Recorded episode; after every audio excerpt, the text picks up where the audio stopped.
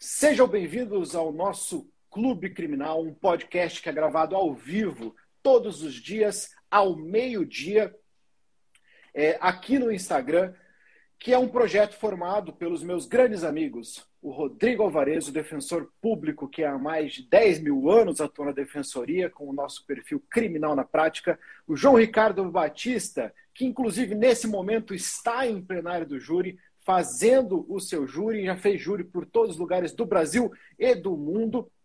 E o nosso grande amigo Tiago Buni, professor de todos nós.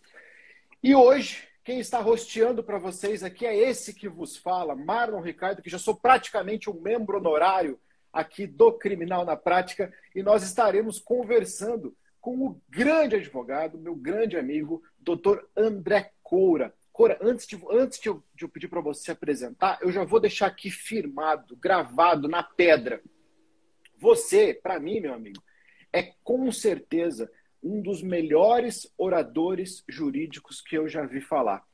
Isso de verdade, estou te falando de coração. Aproveitando que a gente está frente a frente aqui, eu assisto as suas sustentações orais, eu vejo a forma com que você fala. Nós temos formas diferentes, né? Eu sou mais, mais relaxadão e você é um cara que tem uma oratória perfeita. E esse é o tema que nós falaremos hoje. Então, se apresenta para o pessoal aí, Cora. Ô, Marlon, obrigado, cara. Fico satisfeito. Vindo de você, para mim, é de fato um elogio. Você sabe que é um cara que eu admiro, sua trajetória, sua, sua advocacia. E, cara, eu sou esse, esse cara. Eu sou advogado criminalista. Eu me apresento assim.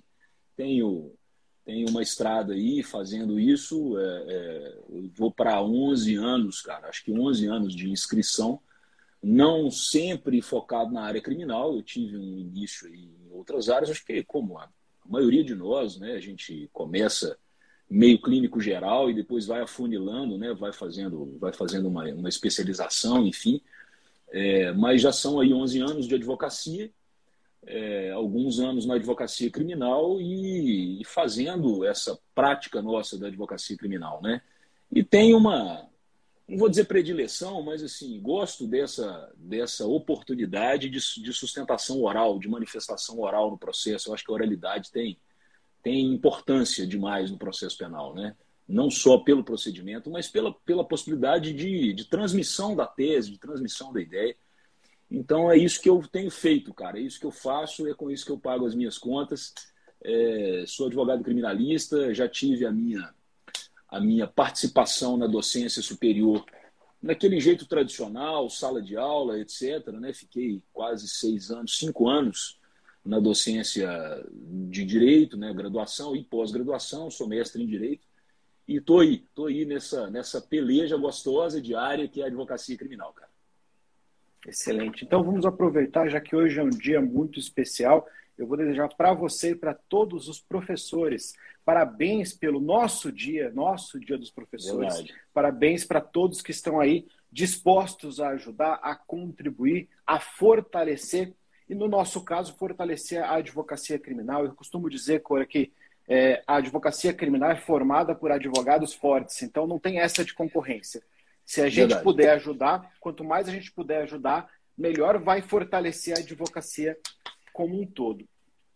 Mas hoje o nosso tema é sustentação oral, tá? que é uma coisa muito importante. Inclusive, antes de liberar a palavra para ti, eu, eu vi um post do, do, do Auri na semana passada, se eu me lembro, retrasado, você deve ter visto também, que tem pessoas que não dão valor para a sustentação oral. Eu sou um cara que também valorizo demais, e o post do Ari constava com, na emenda do julgamento, o, eu não sei se foi o ministro, se foi o desembargador, dizendo lá: olha, depois da sustentação oral eu pedi vista e a sustentação oral me fez mudar de ideia, o que mostra que efetivamente é algo muito importante. Então a palavra está contigo, meu amigo. Vamos começar a falar desse tema que é tão relevante. Cara, eu acho que é assim é um momento imprescindível. Eu acho que ainda a gente, a gente ainda tem uma cultura é, de alguns colegas que, que subvalorizam a sustentação oral. Né? E não só a sustentação oral ali perante o colegiado, cara. Eu acho que é, as oportunidades de manifestação oral né, no processo penal, assim, eu vejo muita gente que tem dificuldade de fazer alegações finais por debates orais, ou que fica naquela, assim, tanto na expectativa quanto pedindo né, em todas as audiências para converter em memoriais, etc., ou vai fazer uma sustentação oral. e você vê que às vezes o colega está ali muito engessado, ele não, não consegue ter uma fluidez de discurso, de ideia. Né? Eu acho a sustentação oral fundamental porque, de fato, é, muitas vezes é a última oportunidade que a gente tem de virada de jogo, cara, sabe? É, e assim, para nós da advocacia criminal, e eu posso falar isso porque já, já fiz bastante advocacia em outras áreas, em área civil, em outras matérias, administrativa, é, e já fiz bastante sustentação oral em matéria civil, né?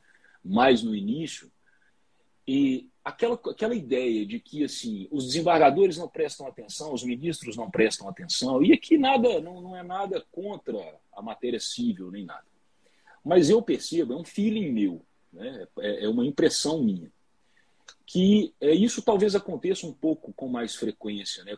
seja um pouco mais frequente nas discussões cíveis, mas nas, nas discussões da área criminal, cara, pelo menos na minha vivência, é, via de regra, os julgadores estão prestando atenção.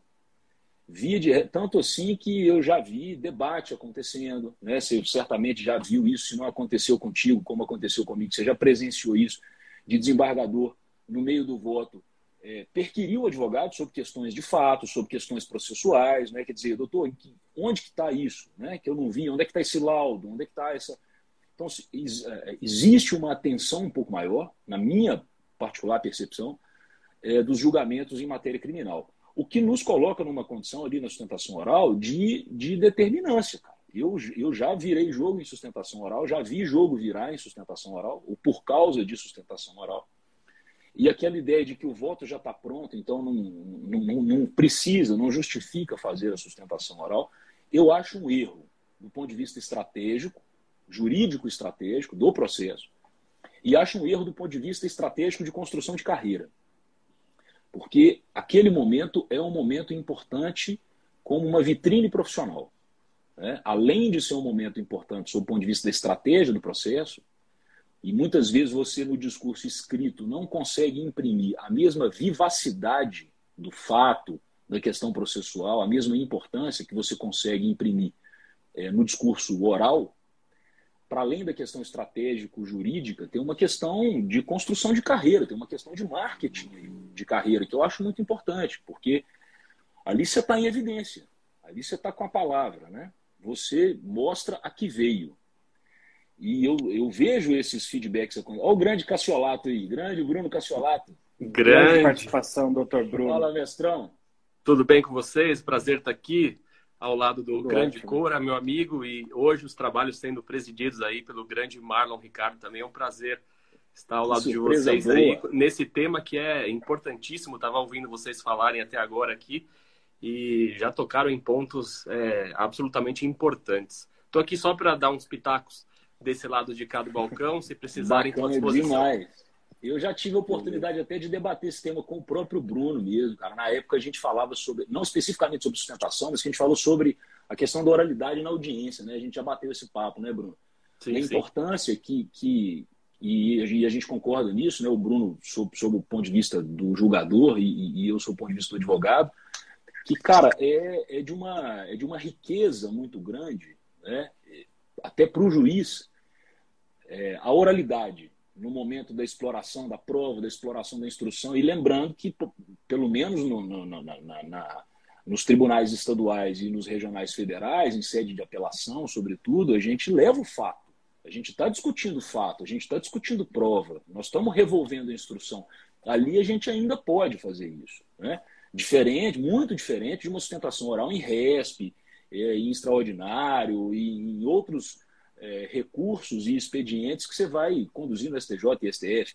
Mas na segunda instância, nos estaduais e nos regionais, a gente ainda está revolvendo fato em matéria probatória. Então, a vivacidade do discurso, a, a, a capacidade de imprimir um discurso lúcido, coerente, convincente, né? É, é, muito determinante, cara. Eu acho que faz muita diferença, né? E é óbvio que, assim, é, aqui nós estamos entre, entre profissionais da área, acho que a grande maioria da galera que está que tá assistindo também são ou profissionais já ou estudantes. A gente sabe que não existe aquele debate é, é, como, como se fazem nos, nos seriados americanos. Né? Não é propriamente isso. Muitas vezes, de fato, a minuta de voto está pronta. De fato, a assessoria, o próprio jogador já se debruçaram sobre aquilo ali, ele já tem um convencimento. Mas a questão é o seguinte: a questão é que às vezes você consegue plantar uma pulga na orelha do cara que ele, ele fala: bom, eu vou ter que pedir vista. Eu, eu, eu preciso reavaliar isso aqui. Não é, não, é, não é ali na hora.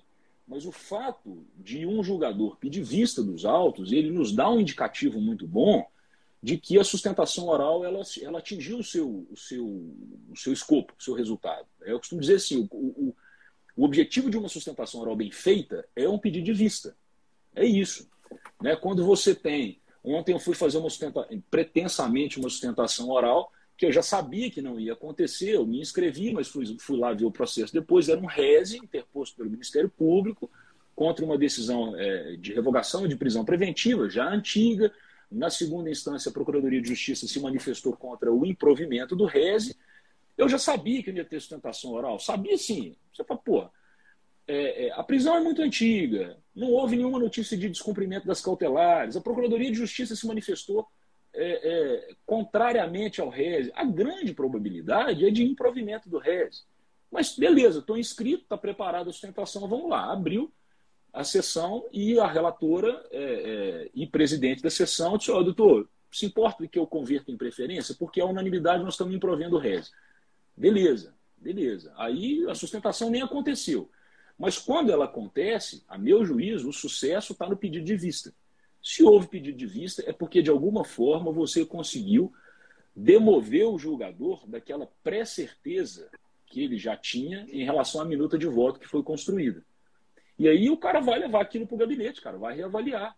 Ele vai reavaliar aquilo, ainda que ele mantenha, mas você conseguiu chamar a atenção, você conseguiu plantar ali, vamos dizer assim, uma certa insegurança decisional que o cara e ainda bem que, que faz isso, ele vai levar para casa para dar uma conferida e ver se de fato é aquilo, se ele mantém o entendimento, ou se ele vai caminhar por outro sentido.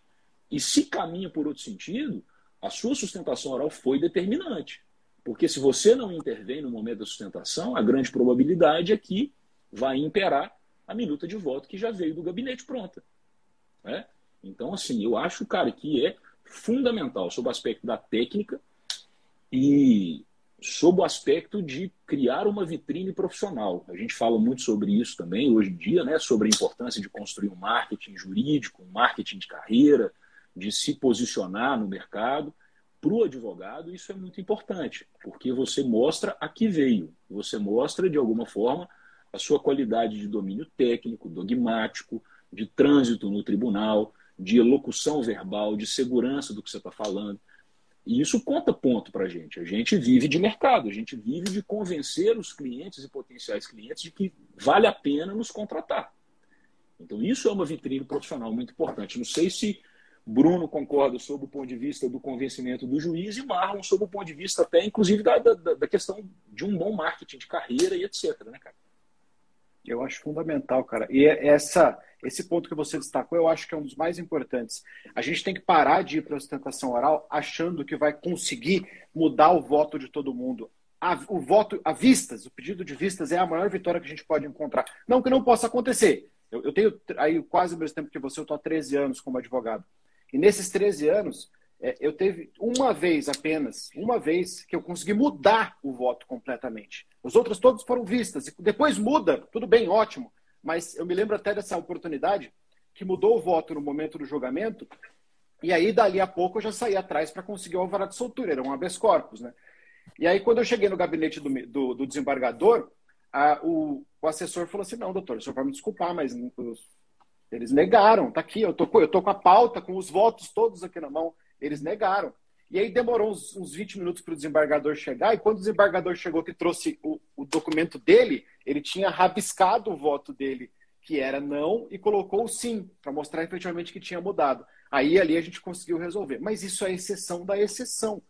O normal é o voto vir pronto, estudado, os assessores auxiliaram na preparação, e ali, quando você coloca aquela pulguinha atrás da orelha daquele desembargador, daquele ministro, colocou aquela pulguinha ali, ele vai falar, puxa, mas será que eu não vi alguma coisa?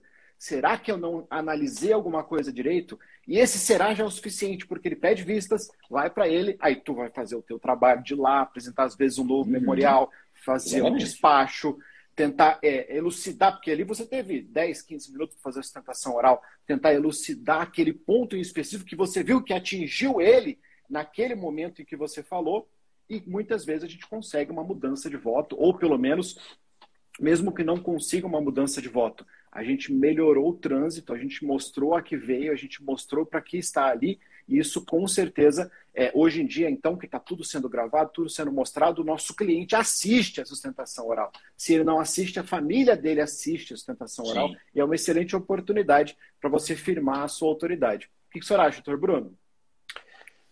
É, só voltando um pouquinho no que o Cora disse, é, eu concordo também da experiência que eu tive da minha fase de advocacia, que na esfera criminal, é, a oralidade no processo é mais importante e faz mais diferença.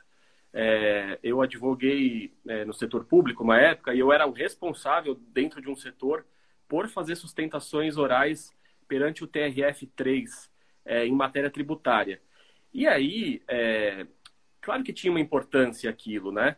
Mas a gente via que era, especialmente na matéria tributária, havia muita construção de tese jurídica. Então, você até poderia ali é, plantar uma pulguinha atrás da orelha, como foi dito aqui, é, a respeito de um raciocínio jurídico novo é, relativo àquela tese, mas é, quando o desembargador ele já construiu uma tese jurídica, é difícil ele voltar atrás, porque é, é, é, é, um raciocínio que ele vai construindo ali sobre o direito e não sobre o fato, né? Uhum. E no criminal a coisa se inverte. É, é claro que, que os aspectos é, jurídicos da, na esfera criminal também são importantes, mas eles só sobrevivem em razão dos fatos. E aí, é, a percepção que, que as pessoas têm a respeito dos fatos varia muito, né? E é essa grande contribuição que a oralidade traz para o processo penal, no meu sentir, e, e, e, quando eu vejo advogados fazendo alegações finais orais, né, já que eu estou na primeira instância, é, é, nesse sentido que, que isso me impacta positivamente. Porque durante a audiência, é, a gente está ali ouvindo as, as, a, a, prova, né, as testemunhas, as vítimas, o interrogatório do réu, e a respeito do que se diz sobre os fatos, está todo mundo ali fazendo seus próprios raciocínios, chegando a conclusões de forma isolada, né? de forma introspectiva. É, aí, quando vem uma alegação final oral bem feita, é, talvez o advogado ou o promotor tenha percebido um fato de maneira tal que o juiz não tenha conseguido perceber. E é nesse momento que a sustentação, que as alegações orais fazem toda a diferença é mostrar é, uma outra perspectiva sobre um fato conhecido. O fato está posto lá na audiência, né? o fato está posto no processo.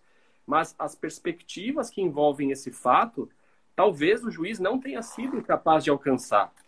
Ou talvez o promotor tenha alcançado e interpretado de uma forma que o advogado ali é, presencialmente vai conseguir trazer um, um, outro ponto de vista, inverter a lógica daquela, daquela conclusão. E tudo isso vai formando a convicção é, do juiz, né? Então, é, a importância é enorme, é total.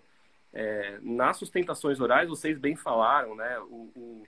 Aqui a gente tem que cortar o, o, o, mundo ideal, né? Cortar o romantismo, imaginar que tudo acontece ali durante a sessão, que o advogado vai sustentar, o juiz então vai, o desembargador vai começar então a raciocinar e vai decidir.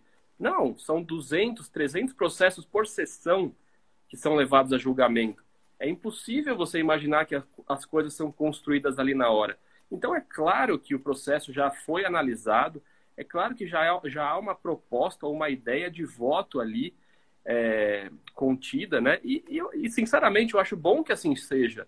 O improviso nem sempre vai bem. Se você tem um processo ali que foi instruído desde o primeiro grau chegou no segundo grau é, eu, eu não gostaria que o meu processo tivesse sido ali decidido naquele momento, numa inspiração, é, num relâmpago de, de, de, é, de, construção ali, de uma construção de decisória naquele momento. Não, já tem uma análise prévia, né? E é aquilo que eu falei. É, aí, a depender do que o advogado demonstra nas, na sustentação oral, você enxerga o fato por uma perspectiva que você não tinha vislumbrado antes no seu gabinete. E é aí que vem os pedidos de, de vista, né? As modificações de, de entendimento e coisas do tipo. Então, é, só, só um último ponto, né? Eu, eu, sempre costumo dizer, a gente conversou aqui no Clube Criminal sobre a, a, petição ideal, né? E aqui eu retomo um conceito que eu usei naquela aula lá, que é as coisas têm função, né? Como é que se faz isso? É petição grande, petição pequena? Não sei. As coisas têm função. Então, qual é a função da sustentação oral, né? O papel ali, as suas razões de apelação, elas são técnicas, elas são densas, é, elas são jurídicas, né? Essa é a função. Essa é a função de uma manifestação escrita, de uma razão de apelação, de um habeas corpus e tal. Qual é a função da sustentação oral? É justamente de forma espontânea, de forma emocional, de forma incisiva, chamar atenção para um determinado ponto específico e fundamental que pode fazer toda a diferença. Então, é, eu, aí o Cora pode até voltar a falar isso, que eu já vi, acho que ele falando a respeito disso outra vez, que não dá para tratar de tudo naqueles minutos que tem para fazer a sustentação oral. Você tem que apostar num ponto específico, decisivo e relevante que, uma vez bem compreendido ou compreendido de acordo com aquilo que se pretende, faça diferença no julgamento.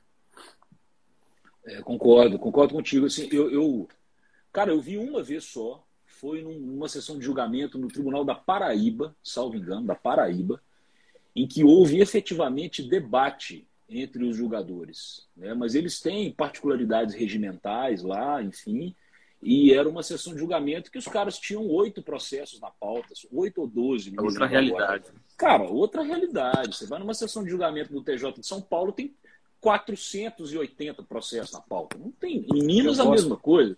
Tem jeito. Eu gosto muito do STM por causa disso, cara. O STM eu acho muito legal de você sustentar, porque eles vão ter ali 12 processos para julgar naquela pauta eu já cansei de sustentar lá e ver o general levantando para ir para conversar com o outro e apontando e falando, e interrompendo e perguntando coisa.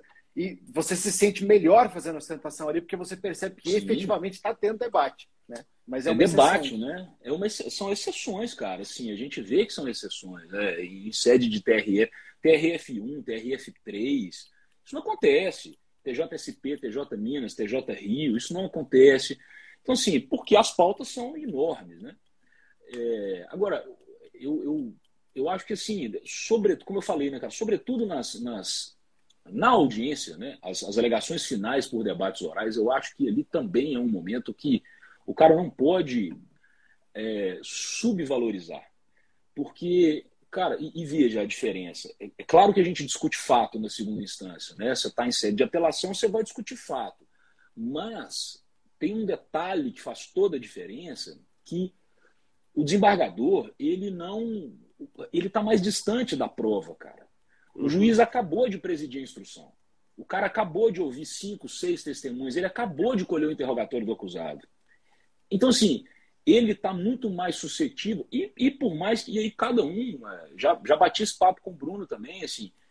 É muito o processo de formação da convicção do magistrado ele é muito personalíssimo.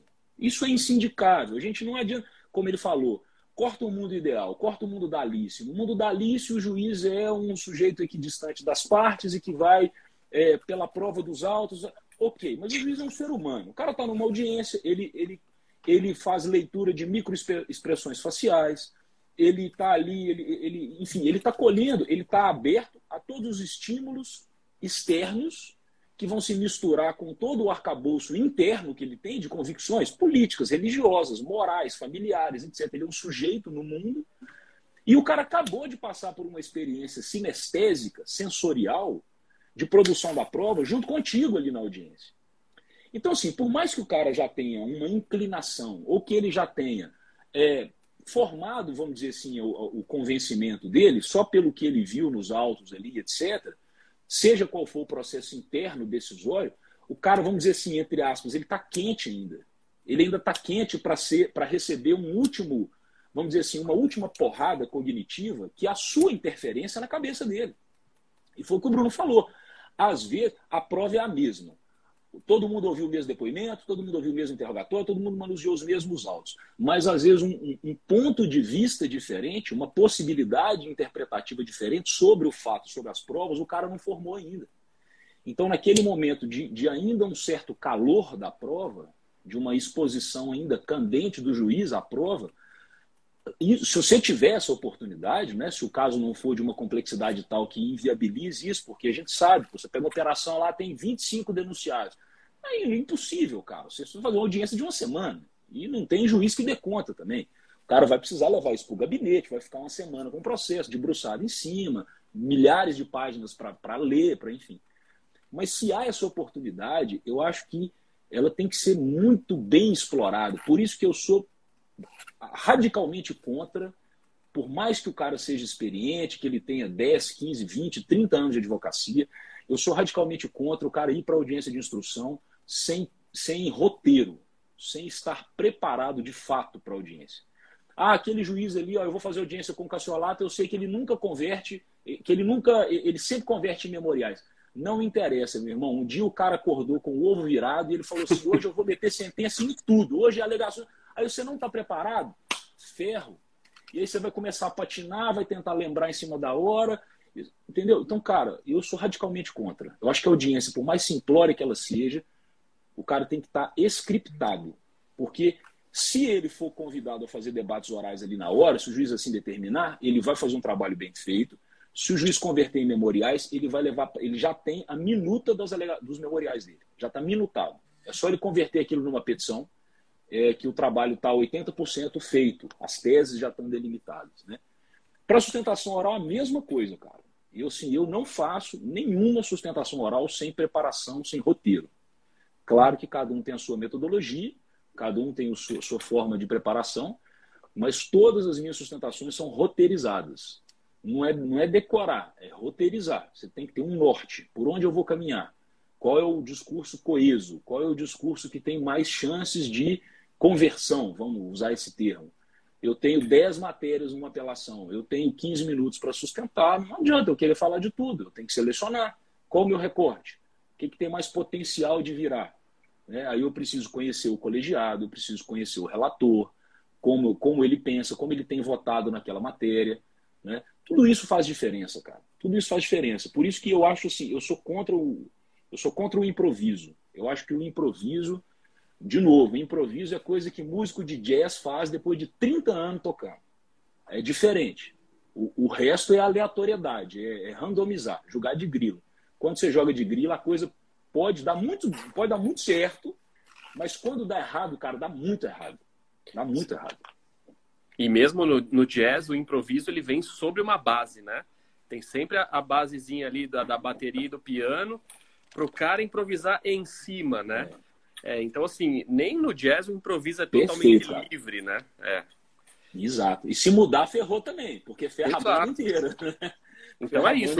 A, a, a, experiência, a experiência vai te dar jogo de cintura para você saber agir dentro do inesperado, né? O próprio nome uhum. diz, o inesperado é aquilo que você não conseguiu antever. E aí a experiência realmente faz com que uns se saiam melhor do que os outros nessas situações. Mas o inesperado é a exceção. A regra é que as coisas aconteçam de forma linear e geralmente acontecem mesmo. E aí a, o, o, o, preparo, né, essa, essa pré-roteirização aí é essencial. E a gente percebe claramente é, quem, quem se preparou e quem não se preparou para a audiência. Isso aí fica bem claro. Fica bem claro para todo mundo, na verdade, inclusive para o cliente que está ali, né? Para o cliente e, e, e para os colegas para os desembargadores ou para o juiz, se for o caso.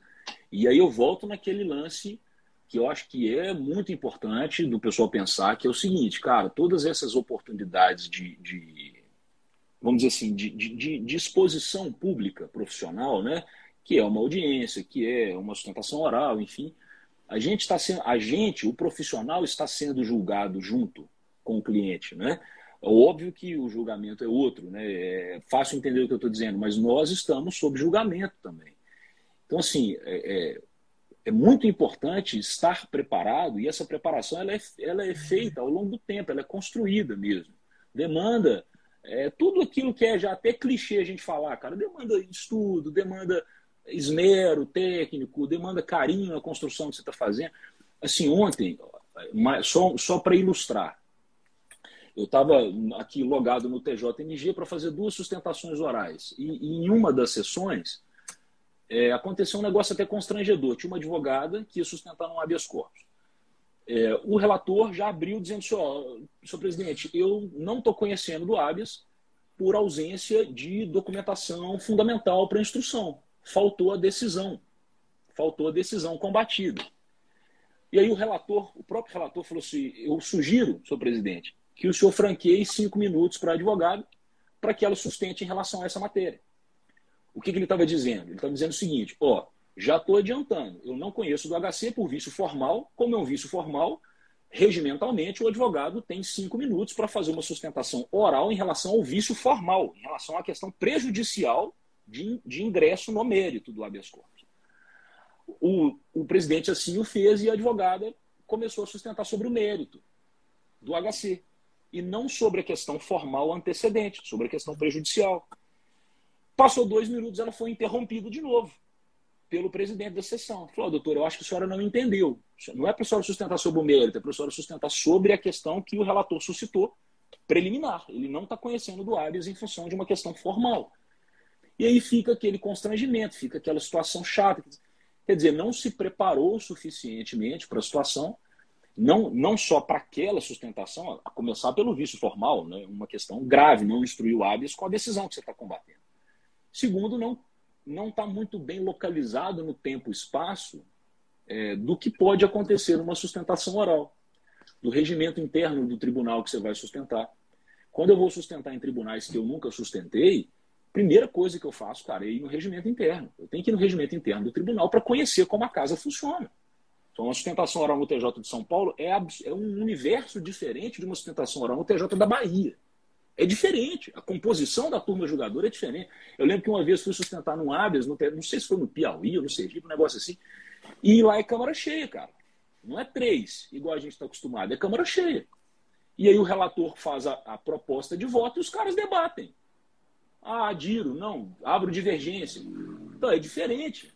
Então você tem que ir no regimento interno da corte para entender como funciona. Né? Então, assim, preparação, cara preparação. Assim, aumenta as chances de, de sucesso e nos economiza de alguns constrangimentos profissionais que eles são, eles são ruins. Eles são ruins para a imagem da gente. Hoje está tudo transmitido, né? Hoje, para virar meme na internet, custa pouco. Então, assim, tem que cuidar disso também, né? Eu, às vezes acontece de o seu cliente estar vendo uma sustentação oral sua de outro processo. Eu tenho clientes que são daqueles que, principalmente os militares do, dos processos militares, que eles assistem quase todos os dias os julgamentos que o STM tem ali. Todo dia que o STM está jogando, ele está sentado assistindo. Já aconteceu de cliente, ao terminar de fazer uma sustentação de um processo, e o outro cliente me ligar e falar, doutor, o que aconteceu ali? Porque eu não entendi direito quando você falou aquele negócio. Então, isso pode ser a diferença de você ser descontratado, ter uma rescisão Sim. contratual com o cliente depois. Então, de forma nenhuma, a pessoa pode tratar isso de maneira leviana, de forma alguma. E isso que você disse, Cora, do regimento interno, é algo fundamental e um erro que eu vejo nessa gurizada que está começando o tempo todo. O que você deve receber também, acho que o doutor Cassolato deve receber também, aquelas perguntas básicas de quanto tempo que eu tenho para sustentar no, no, no, meu, no meu HC. Aí eu viro para o cara e pergunto, mas qual, qual HC é onde? Vai estar é. em São Paulo? Vai estar onde? Tribunal de Justiça, TRF? É, que tipo de HC? Aí ele fala: não, eu estou aqui no TJ da Bahia. Só do fato do, do, cara imaginar que eu, Marlon, que moro em Campo Grande, Mato Grosso do Sul, vou saber de cor o tempo que tem de ostentação no Tribunal de Justiça da Bahia já é um erro. Porque eu, pelo menos, e acredito que você também faça isso, não interessa o quantas, não interessa quantas sustentações eu já fiz naquele tribunal, não interessa quantos recursos eu já fiz naquele tribunal. Eu olho o regimento interno, porque o regimento interno é mutável. E pode acontecer uma mudança e você está acostumado de uma outra situação, principalmente se passar um período de tempo, e você fica perdido, porque você não se adaptou àquela mudança. Então, para prazo, para prazos de agravo, para tempo de debate, para situações como essa que você apresentou, de uma abertura de cinco minutos para se manifestar a respeito de um vício formal que foi feito ali no começo, tem que ler o regimento interno. Então, o advogado tem que ler o regimento interno do STF, do STJ, do TJ em que atua com frequência, e sempre que vai fazer algo novo em um tribunal novo, ele tem que ler o regimento interno. O regimento interno é a base para você construir tudo, até para você saber o tempo que você vai falar, porque isso varia de local para local. Né? Outra é situação que acontece é nesse, nesse, nesse meio tempo em que está acontecendo a aprovação dos votos, leitura de relatório e tal, e aí vocês podem explicar mais sobre isso, porque deve ser angustiante, é a retomada, do advogado, é a retomada da palavra pelo advogado para fazer esclarecimento de fato. Porque os, o relator geralmente, logo obsta, uh, sem ouvir o que, o que o advogado quer falar, e quando começa também já, já trava ali, mas também o advogado às vezes pede para retomar, para explicar um fato e não explica um fato, ele começa a explicar a tese novamente. É, essa é uma questão que, que dá um constrangimento na sessão também, eu já vi acontecer bastante vezes.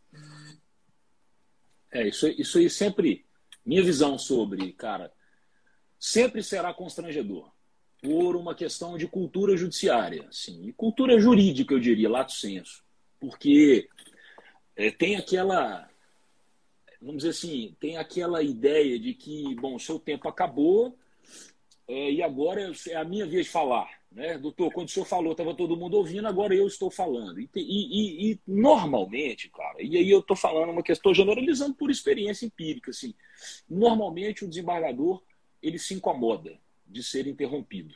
Ele se incomoda de ser interrompido. Normalmente, né, usualmente eles levam como, como se fosse um desrespeito, como se fosse uma deselegância, né? ser interrompido.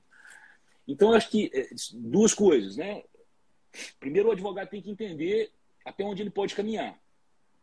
É, entender o que pode fazer e o que não pode fazer. E, e como você falou, Bruno, as coisas têm função. Para que não existe a parte em voto? Você não está em plenário do júri, você não para o desembargador para falar que ele está errado, para rebater o argumento do desembargador. Ele está votando, acabou. A discussão ali já era, ele está dando o voto. Mas nós temos, até como, como, como uma prerrogativa funcional, está no Estatuto da Advocacia isso, a possibilidade de fazer interrupções, intervenções sumárias, usando da palavra pela ordem. Intervenção sumária quer dizer exatamente interromper quem está falando. Por isso que a gente fala excelência pela ordem. Ou seja, antes disso, excelência, tem uma coisa que precisa ser avaliada primeiro. Ou seja, pela ordem que as coisas precisam ser avaliadas. Por isso que a gente interrompe e fala excelência pela ordem. É uma questão de fato. E aí, isso está isso tá nos regimentos de vários tribunais também. Exato, por isso que eu falei, isso está previsto no regimento. Então, é tá mais um ponto a ser observado no regimento. A ser observado. Você tem que ir no regimento e ver como está tratado lá. Né? Isso não é uma. Não é necessariamente uma. Embora eles não gostem, mas você não está fazendo uma deselegância, ou você não está quebrando o protocolo, ou você não está fazendo um negócio assim, ó, oh, que crime, né? Não há um grande problema. Vai haver um desconforto, porque você está interrompendo a fala de um desembargador. Então, isso é naturalmente desconfortável. Mas aí o advogado tem que saber também que quando se faz isso, tem que ser para esclarecer uma questão de fato. Uhum. O desembargador partiu de uma premissa fática equivocada. Fulano de tal estava com a arma de fogo. Excelência, uma questão de fato. A arma de fogo foi apreendida com o outro, com o corréu, uhum. não com o meu cliente. Isso está na folha tal, está no auto de prisão em flagrante, a folha tal, a perícia de prestabilidade da arma está na folha tal. Questões de fato. Ah, fulano que se chama não sei quem foi apreendido com é, 20 quilos. Não, excelência. Esse fulano, ele é o outro que foi apreendido em casa. Questões de fato. Não é para re... não é para trazer de novo a tese, que você está vendo é que o cara está votando.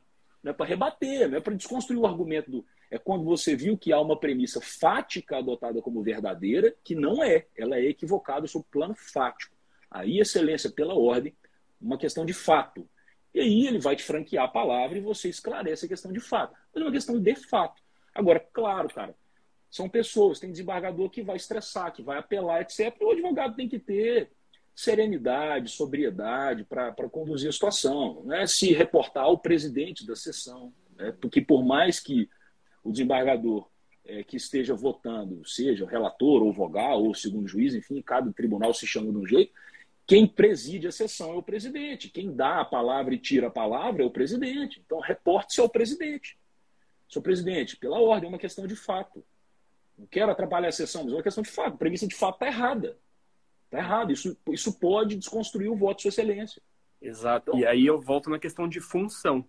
É, quando isso de fato acontece, quando o voto está sendo construído sob uma premissa fática equivocada, o, o, pela ordem ele é necessário.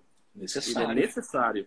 E aí, em que pese haver um certo desconforto, porque é uma quebra ali mesmo do, da ordem dos trabalhos do raciocínio, é, qualquer pessoa de bom senso, passado o desconforto, vai entender que aquilo teve uma função e acabou Sim. ali o desconforto.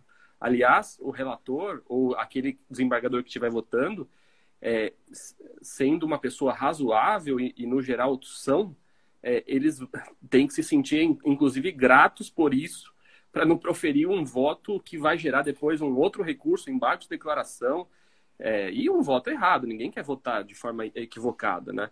Então é isso. É, havendo essa função, ela deve ser exercida. Mas aí o passo anterior é o que o Marlon falou.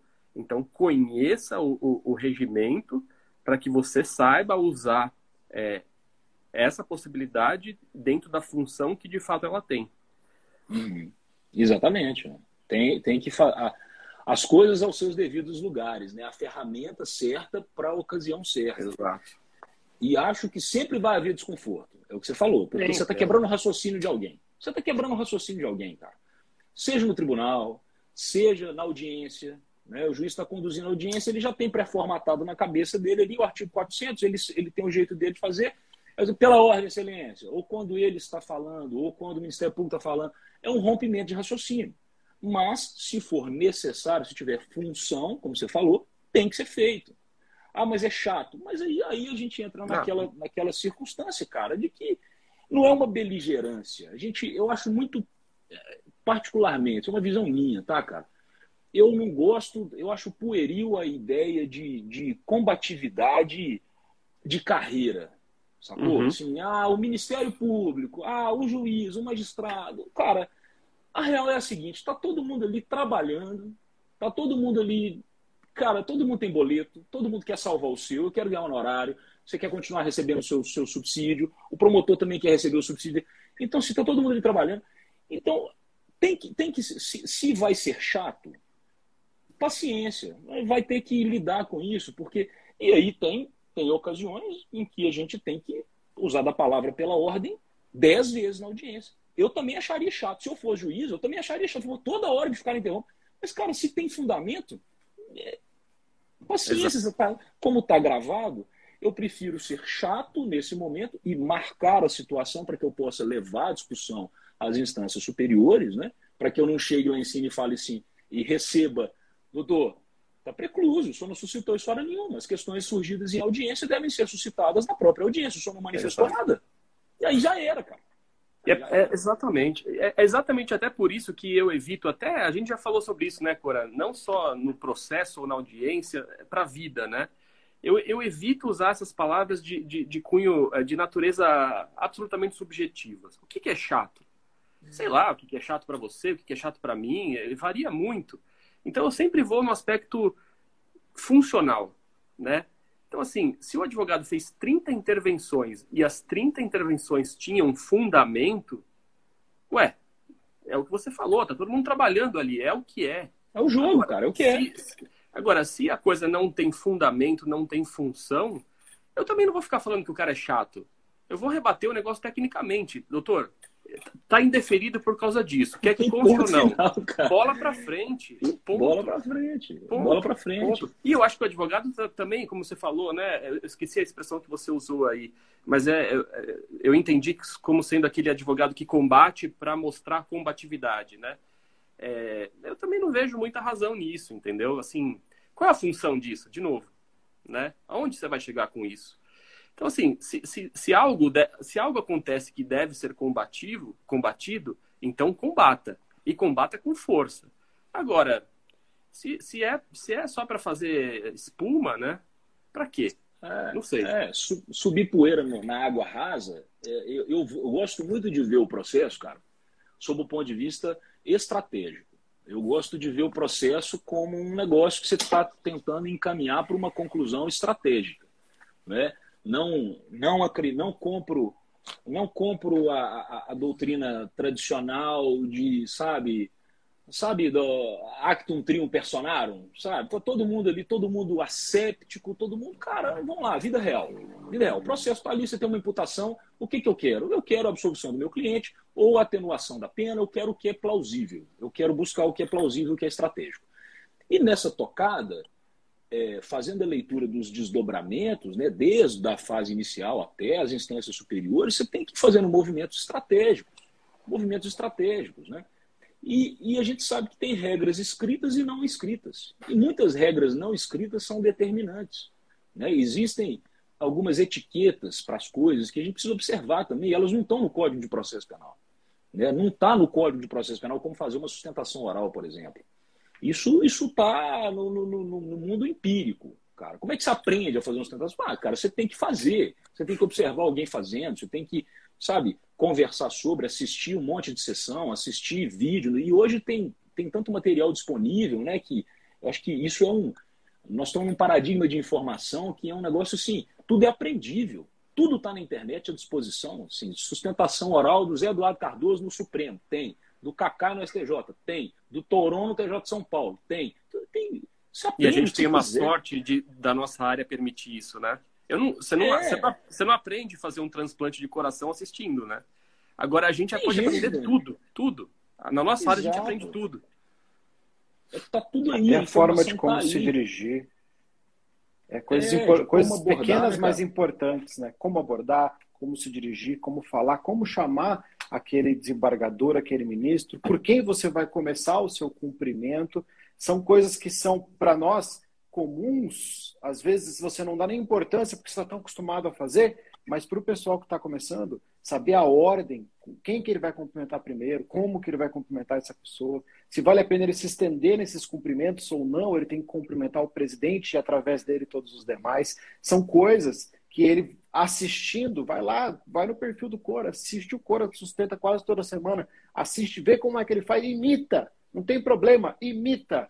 É para isso que a gente está mostrando para todo mundo isso, é para você poder ter alguém para você se espelhar, para você poder ter alguém para você aprender. Só nunca espere que, que vai, vão te passar uma regra feita e absoluta e você cegamente vai ter que seguir essa regra porque você ouviu de alguém que você considera uma autoridade. Você tem que aplicar aquilo que efetivamente você raciocinou e você achou que é plausível naquele seu caso. Mas aproveite a oportunidade que você tem vai lá, segue. Eu, eu, o Marlon aqui, que já tem é, um tempão de profissão, tá lá assistindo toda semana um monte de julgamento. Eu só não estou aqui agora assistindo o João Ricardo sustentar no Tribunal do Júri, porque eu estou aqui com vocês. Terminou isso aqui, eu estou indo lá para o Tribunal do Júri para ver o João Ricardo sustentar, porque é um cara que eu admiro, porque é um cara que fala muito bem, porque é uma oportunidade que a gente tem. E assim as pessoas têm que começar a aproveitar essa oportunidade. E aproveitando essa oportunidade, com certeza consegue extrair de cada um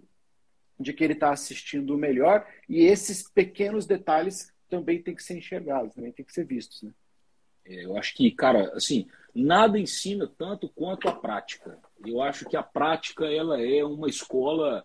E quando eu digo prática, não só, não só a prática própria, mas a, a, a experiência empírica do outro também né? de, de ver o outro profissional fazendo, como ele faz, por que, que ele faz do jeito que ele faz, e você entender o que, que é, vamos dizer assim, o que, que é uma diretriz é, universalizável e o que, que é uma nota característica daquele profissional, daquela pessoa. Né? É, pô, o Marlon sustenta de um jeito diferente do Coura. Né? Então você, tem perfis diferentes. O Bruno conduz uma audiência do jeito diferente do, do, do outro cara, do outro juiz. Então você tem essa, essa essa oportunidade de ver na prática e de fazer também. Tem que tentar também. Eu, eu, eu, eu falo isso para a galera assim, cara, faça, faça. Não, não, se, não tenha medo de fazer o um negócio. É lógico que você não vai sair, né? vou fazer de qualquer jeito, vou me experimentar de qualquer jeito, né? porque o nosso meio profissional ele também tem alguns riscos. assim. Não é para meter medo em ninguém, mas você tem riscos. Como eu falei, você pode ser exposto a uma situação de constrangimento, você pode ser admoestado em público, o que não é legal, não, não é o ideal. Você pode cometer um erro é, técnico que, o que depõe contra a sua preparação. Da mesma forma, o médico, pô, o cara tá lá acabando a residência. Uma hora ele vai ter que meter o bisturi na barriga de alguém, cara, e pode dar errado. Mas, mas se ele não fizer aquilo, se ele não passar por aquela experiência, ele nunca vai ter a mão a mão da cirurgia. Ele vai ser um eterno aprendiz, ele vai ser um eterno aluno, um eterno admirador do trabalho alheio. Por uma hora o cara vai ter que ir lá e, e passar a faca, ver o sangue, fazer a sutura. Pô, cortei no lugar errado, pô, ferrou, vamos consertar. É o jogo, né? Eu acho que é, é isso que, é, é, que vai forjando o profissional. Né? Então é não se economizar dessas oportunidades. Tem gente que fica rezando para não pautar o recurso. Fica rezando para o juiz converter alegações finais em memoriais. Pede, ah, não, excelência, pelo amor de Deus, ó, não vá, memoriais, cinco dias. Sendo que o negócio é simples, o cara podia matar ali na hora, velho. Dez minutinhos, o cara faz ali e às vezes já sai numa sentença. Pô, tem, tá no meu perfil aí, eu estava defendendo um colega advogado, o juiz sentenciou na audiência, falou, doutores, ó, tô julgando improcedente a pretensão do Ministério Público, por isso, por isso, por isso, e pô, tá resolvido a parada. Tá resolvido. Você quer propaganda, assim, marketing profissional melhor do que esse, junto ao seu cliente, em que você tem a oportunidade de defender oralmente as razões, ainda, ainda sai com, com uma sentença é, é favorável ao cliente. Então, cara, a informação está aí. O trabalho que vocês fazem aqui no, no Clube Criminal, trabalho que o Brunão faz lá no Criminal e Prática, a informação está aí, cara. E mais, está de graça, bicho. Informação, o grosso da informação está de graça. Né? A gente pode ter hoje, a gente tem o privilégio de ter mentores que nos mentoram de graça. Então tem que usar, tem que conversar, tem que experimentar, tem que fazer, observar o erro alheio, conversar sobre o erro alheio para tentar mitigar a possibilidade do seu erro. E ir com a cara, com a cara e com a coragem fazer o negócio acontecer. Não tem, tem fórmula mágica, não, cara. É, a, na audiência é a regra, né? Eu fico indignado quando vem alguém procurar e fala, nossa, Marna, mas eu, eu não estava preparado para fazer uma alegação oral na audiência. Cara, você não leu o CPP, Como? porque o CPP fala, Imagina fala eu. que é assim. Imagina eu, que eu tenho que explicar. Eu tenho que explicar, eu tenho que explicar, é impressionante. Eu falo, cara, mas, você não leu, cara. Eu só tô seguindo, vamos, vamos seguir o livrinho que dá tudo certo, eu só tô seguindo, seguindo a lei, mais nada. É, tá acostumado eu, eu tenho, eu tenho, a fazer por escrito eu tenho até disponibilizado o link para acessar as minhas audiências e, e, quem assiste aí deve perceber, as minhas audiências são profundamente monótonas, porque elas são profundamente previsíveis. É o que está no CPP e acabou, não tem, não tem discussão. Para lá e para cá, entendeu? Então, eu não vou fazer pergunta, eu vou abrir para a parte, eu vou abrir para o MP, vou abrir para a defesa, o interrogatório, eu vou fazer aspectos pessoais, depois eu abro para o interrogado falar livremente. Depois as partes fazem esclarecimentos. A alegação final oral, acabou, ponto. Não tem segredo. E tá lá, cara, o passo a passo tá lá, porra. Não tá lá à toa, tá, né? Tá escrito lá, cara. Se a gente for inventar a roda, isso que eu, eu fico, às vezes, eu, sabe, eu também fico indignado com os negócios de vez em quando. Qual é a dificuldade, cara? Porque, veja bem, a pessoa alfabetizada, se o cara é alfabetizado, o cara dá uma lida ali, o cara já sacou qual que é. O que, que vai acontecer? É assim, assim, assim, assim, cara. Não tem que. E nesse ponto, o processo penal é muito mais simples, né, do que o processo civil. O processo civil é muito, muito mais, né? Muito mais, cara. Muito mais redondo, assim, é muito. E outra, você tem uma diretriz fundamental de interpretação que, por mais que ela tenha sido muito maltratada ultimamente, mas, cara, vamos, vamos concordar aqui. É, lógico que tem discussões que elas densificam um pouco mais. Mas, mas se, você, se você der uma, uma, uma casadinha na Constituição com o CPP, fica fácil de resolver 90% dos problemas. Fica bom, cara. Entendeu? A receita funciona. A receita funciona. Pega a Constituição, pega. Só o quinto já tá beleza. Não precisa densificar mais. Pega só o quinto, bate aquilo com o CPP e o caminho tá dado, fica fácil. É um Waze, é fácil de seguir. Ouve quem tem que ouvir, passa a palavra pro MP, pá, pá, deixa o cara falar, fulano, sua oportunidade, beleza, pá, fala. Pronto doutores, vão lá, bora, 20 minutos para cada um, vamos fechar o jogo. Mas, mas aí, aí começa, cara, uma. E aí, e aí, e aí entra aquele lance que a gente falou dos personagens, assim. E vamos lá, vamos jogar aberto. Tem juiz que complica muito, tem promotor que complica muito o negócio, e tem advogado que contribui. A centelha está começando a acender, o cara vem com um copo de gasolina e joga em cima. Porra, cara, não, é para isso. E, é e só, isso. Estou fazendo uma, uma defesa da categoria aqui. É, o, o, que você falou, Cora, assim, da, do incômodo né, que, que, que, o relator sente quando tem interrupção ou quando o juiz também é, dá umas caneladas na audiência, é justamente por causa disso. porque para o caldo entornar ali e a coisa se perder é, é, muito rápido. Vocês sabem disso, mais do que eu. É, é Às aqui. vezes uma palavra mal posta ali, uma resposta mal dada pela, pela testemunha, é, faz com que a coisa saia do prumo de uma forma tal que é muito louco isso. As pessoas saem da racionalidade, parece que esquecem o que, que, estão fazendo ali, e aí fica tudo contaminado, sabe? O julgamento fica, fica torto. Então, assim, do ponto de vista de cá, às vezes essas, essas cotoveladas que acontecem, elas, na verdade, elas têm por fundamento não explícito esse receio de que a coisa é, saia do controle. É. Excelente. É, e tem que presidir, né? A função é presidir. Se não presidir, se for um jogo sem regra, cara, dedo no olho, chute é. para baixo da cintura, aí já é, cara, não tem jeito. O, o, mais difícil, hoje não é tema, esse não é o tema, mas o mais difícil de fazer isso é no júri. Porque é, é tão sensível que qualquer coisa que saia do controle é, influencia os jurados, mas se você também é muito incisivo, você também pode influenciar os jurados parecendo que está dando é, razão para o MP ou para a defesa. É, é, o ponto mais difícil, é o júri. Sem dúvida. Doutores, como nós estamos nos aproximando aí do, do horário prometido, nós temos um compromisso com as pessoas que nos assistem é, de estarmos aqui por uma hora, pelo menos, todos os dias, ao meio-dia, no nosso clube criminal. Isso aqui depois vai virar um podcast, vai ser distribuído. Então, quem estiver ouvindo isso aqui depois, saiba que todos os dias, ao meio-dia, horário de Brasília, nós estamos aqui com o grupo do Clube Criminal, que é formado pelo Rodrigo Alvarez, pelo Thiago Buni e pelo João Ricardo Batista. E de vez em quando aparece o Marlon como membro honorário ali. Eu quero agradecer muito a presença dos dois, do nosso convidado, o Dr. Cora, as participações do Dr. Bruno. E eu dou oportunidade, lembrar que vocês têm que clicar aqui nesse botãozinho, pessoal. Clica aqui, ó, segue todo mundo, porque vocês não têm absolutamente nada a perder, só tem coisas a ganhar. Então, passo a palavra ao Dr. Bruno para fazer suas é, considerações finais, depois ao Dr. Cora. Só queria agradecer a oportunidade de conversar com vocês novamente, é sempre um prazer.